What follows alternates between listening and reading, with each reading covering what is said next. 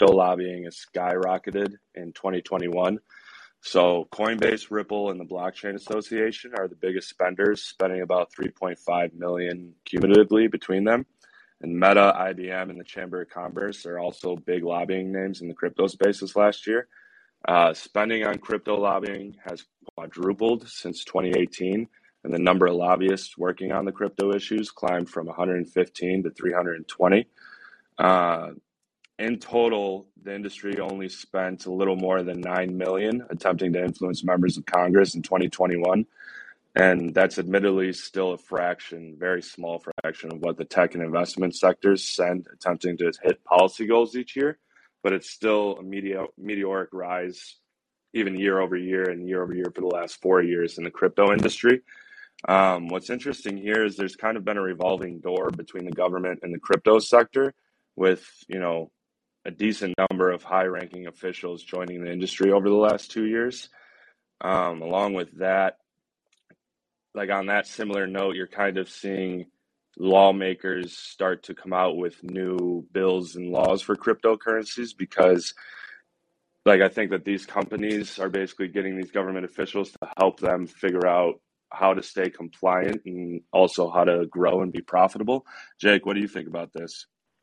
Yeah, so this is really interesting timing because um, today, I believe, we're looking for Biden to announce that he's uh, making an official executive order asking agencies, everyone in the government, to begin taking a serious look at trying to form some kind of policy framework uh, for for crypto.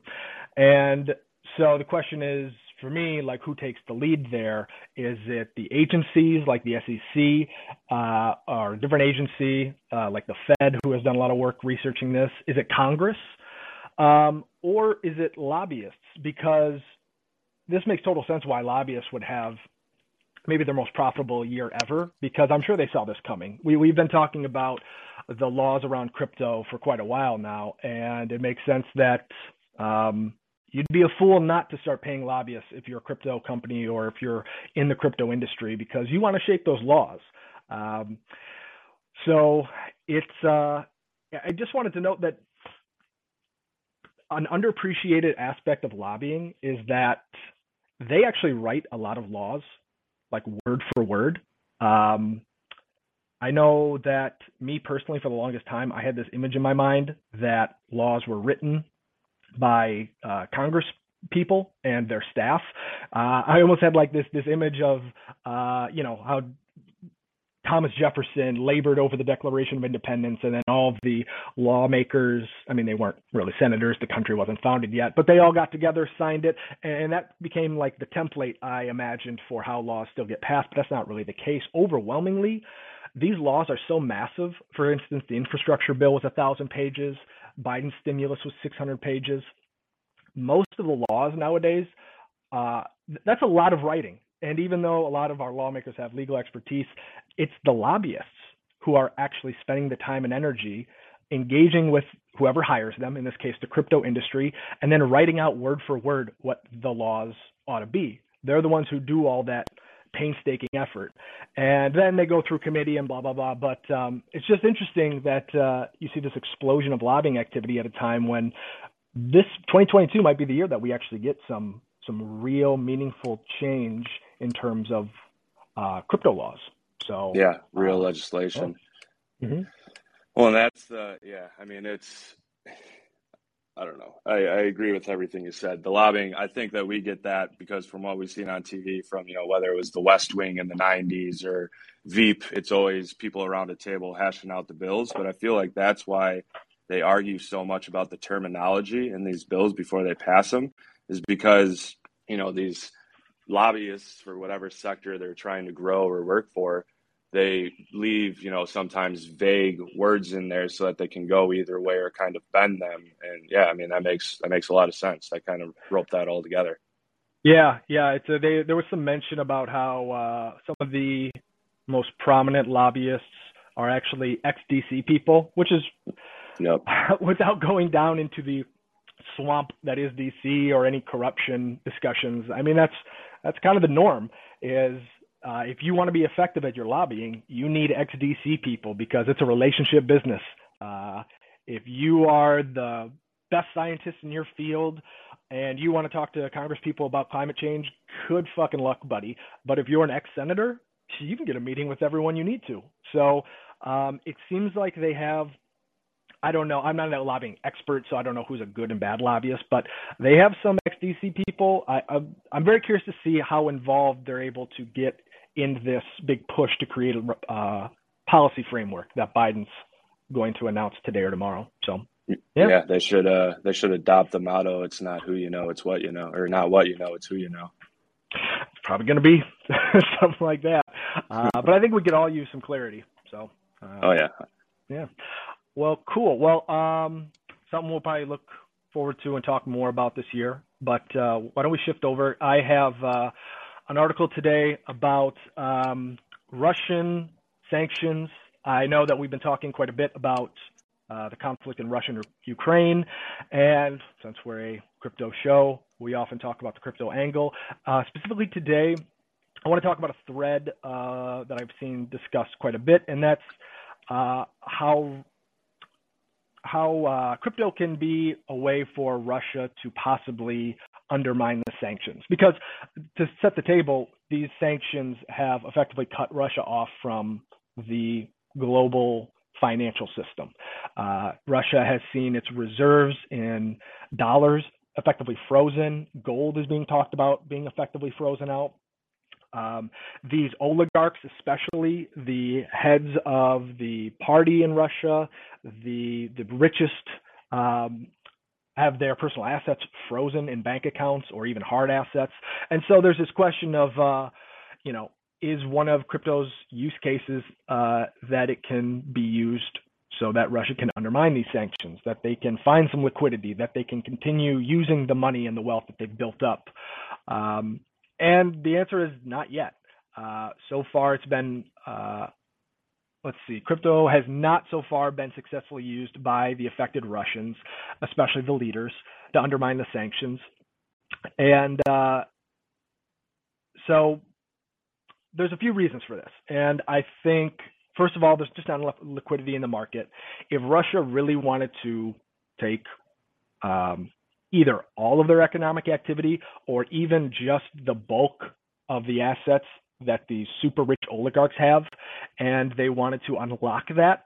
Uh, we're talking about hundreds of billions of dollars in liquidity they would need, and the crypto market cap is still only two trillion dollars. So there's just an inherent limitation there for for just how expansive it can be. Um, but some of the other reasons these reasons also point to why the United States, I think, haven't felt the need to enact some kind of blanket crypto ban because, first of all, there are highly gated on and off ramps. If you want to get your money, your fiat money, uh, into crypto, or if you want to get off crypto and get your crypto back into fiat, those on and off ramps, like especially those centralized exchanges, they're very guarded, they're very monitored, and so far they've been playing along with uh, what the U.S. has asked them to do in terms of sanctions. Uh, analysis also is a symptom of really a problem if you're trying to undermine the monitoring of the U.S. Uh, it's really hard to do. If the U.S. government knows which address belongs to you, in this case, the Russian oligarchs, they can look at every single thing you do. Um, so that monitoring, that gated on and off ramp, and especially because if you're just an everyday Russian and you your ruble is worthless and you want some way to transact, the infrastructure it really isn't in place for them to just full scale switch from the ruble to crypto. Everyday people, everyday shop owners, it, there's just not enough like wallets set up. There's not enough, excuse me, accounts set up, and just the infrastructure isn't there. So, unfortunately, so far this test case has fallen a little flat. Um, so I don't know, Mike. Do you see this as like an indictment on the ability of crypto to be a life raft here, or how do you read into this? So I kind of see it on both sides. Like a, if you're gonna evade sanctions, like Russia, I'm convinced that and this is we don't have to get into this, but I'm convinced Putin didn't really think all the way through the action of invading Ukraine to the point of, you know, you would think he would have thought about, yeah, they're going to put sanctions down on me and we're going to need to figure that out. But if you're worried about sanctions, you would almost think that they would be worried about setting up like a Russian based crypto exchange and get that popular enough to have liquidity so that they could either, you know, OTC or do trades online there without them being able to shut down anything across the United States. But the other side of that is like the article earlier about lobbying, like we're still so early in the crypto game and as shown by the lobbying numbers and shown by this exactly like the US lawmakers think that Russia can just evade sanctions right away and they don't understand, you know, the total volume in the market. They don't understand being able to track everything on the blockchain. So like everybody has an opinion, but they're not all well informed yet. So I think it's a good use case to see how it plays out and see what is done and what isn't done. That way we can keep our eyes open in the future to try and stop further sanctions evasion. You know what I mean? Mm-hmm. Yeah. Um, there's another angle of this that isn't so much anti the the anti-Russian, but the pro-Ukraine uh, is that you, Ukraine has reported that they've received, uh, I believe, it up to $60 million in uh, crypto donations. And while that is dwarfed by the regular fiat money denominated donations, I think that's up to the hundreds of millions of dollars. And again, we're just talking donations from regular people or, or, or nonprofits. Uh, what they have said is that those crypto donations are coming through exceptionally faster uh, those transaction speeds are going through. And in a time of war, uh, speed is everything. So uh, this isn't to say that like if you're trying to say, oh, crypto failed, you know, this was a perfect opportunity to prove its mettle, to prove that it lives up to what its biggest advocates say it can be, and, and it failed. Like I, I think that's a little drastic, maybe from a you know the anti-Russian angle. It hasn't quite been there, but but it certainly is providing some benefits to to Ukraine, and so I, I guess if you're looking for a silver lining as a pro crypto enthusiast, uh, well, you can definitely look there. Yeah, I mean that's 100% the thing, and then I don't mean to keep volleying this tennis ball back and forth over the net, but if you take that same thing about crypto donations in Ukraine and apply it to those truckers blocking the access from Canada, Canada to the United States and Trudeau asking everybody to block those crypto wallets, like there's always two sides to the coin, and you know it's gonna it's gonna be exciting to see play out. Yeah, yeah. So one of the things, so this, I I don't want to open up a can of worms, but fuck it, I'm gonna. Um, when I kept thinking about this, I kept thinking if the goal is to, you know, what happens if you were to achieve this goal of creating purely uncensorable, completely private, stateless means to store and transact value? Specifically, what I'm kind of wondering is how does the nature of global conflict change when you gut economic sanctions, when they're completely undermined by Bitcoin and crypto? What if Russia really did have the ability to just completely switch from the fiat system, the existing traditional global financial system, to the crypto system. And again, making economic sanctions completely toothless. I'm not saying that is the only option, the only hypothetical, but if that does happen, to me, what at first seems like a good thing because everyday people, everyday Russians won't have their lives completely brought down by their banks, be, you know, be, becoming bankrupt, uh, might actually end up being a very bad thing because what sanctions really do is they give us one more non-violent, relatively yep. non-violent tool in our toolkit to punish aggressors in this case. So if sanctions are impossible, let's say that we let's just wind this back five, six weeks. If sanctions were never possible, the only recourse that we're stuck with as the U.S. is what war or nothing. Um, if we can't use our economic heft, it's just left to our guns or I mean, good luck, Ukraine. We'll we'll give you what we can, but there's nothing we can do to directly, you know, uh, influence or discourage Russia.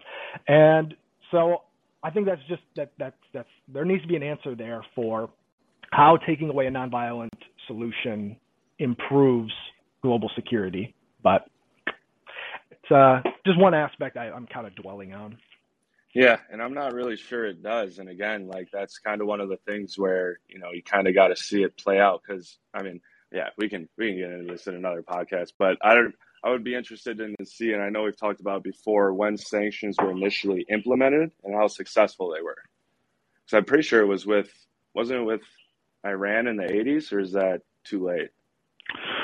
Yeah, when uh, when they got kicked off Swift, and Yeah, I mean, it was effective in the sense that they felt the pain. But um, I mean, to your point, you can look at the economic sanctions now, and you can say, well, did it work? I mean, they're Right. still they're still at war. Uh, they haven't turned around and went home. So that is a good counterpoint. Is that you know, do sanctions work? And I think that's kind of a big debate right now throughout this whole thing. So right. Yeah, Yeah.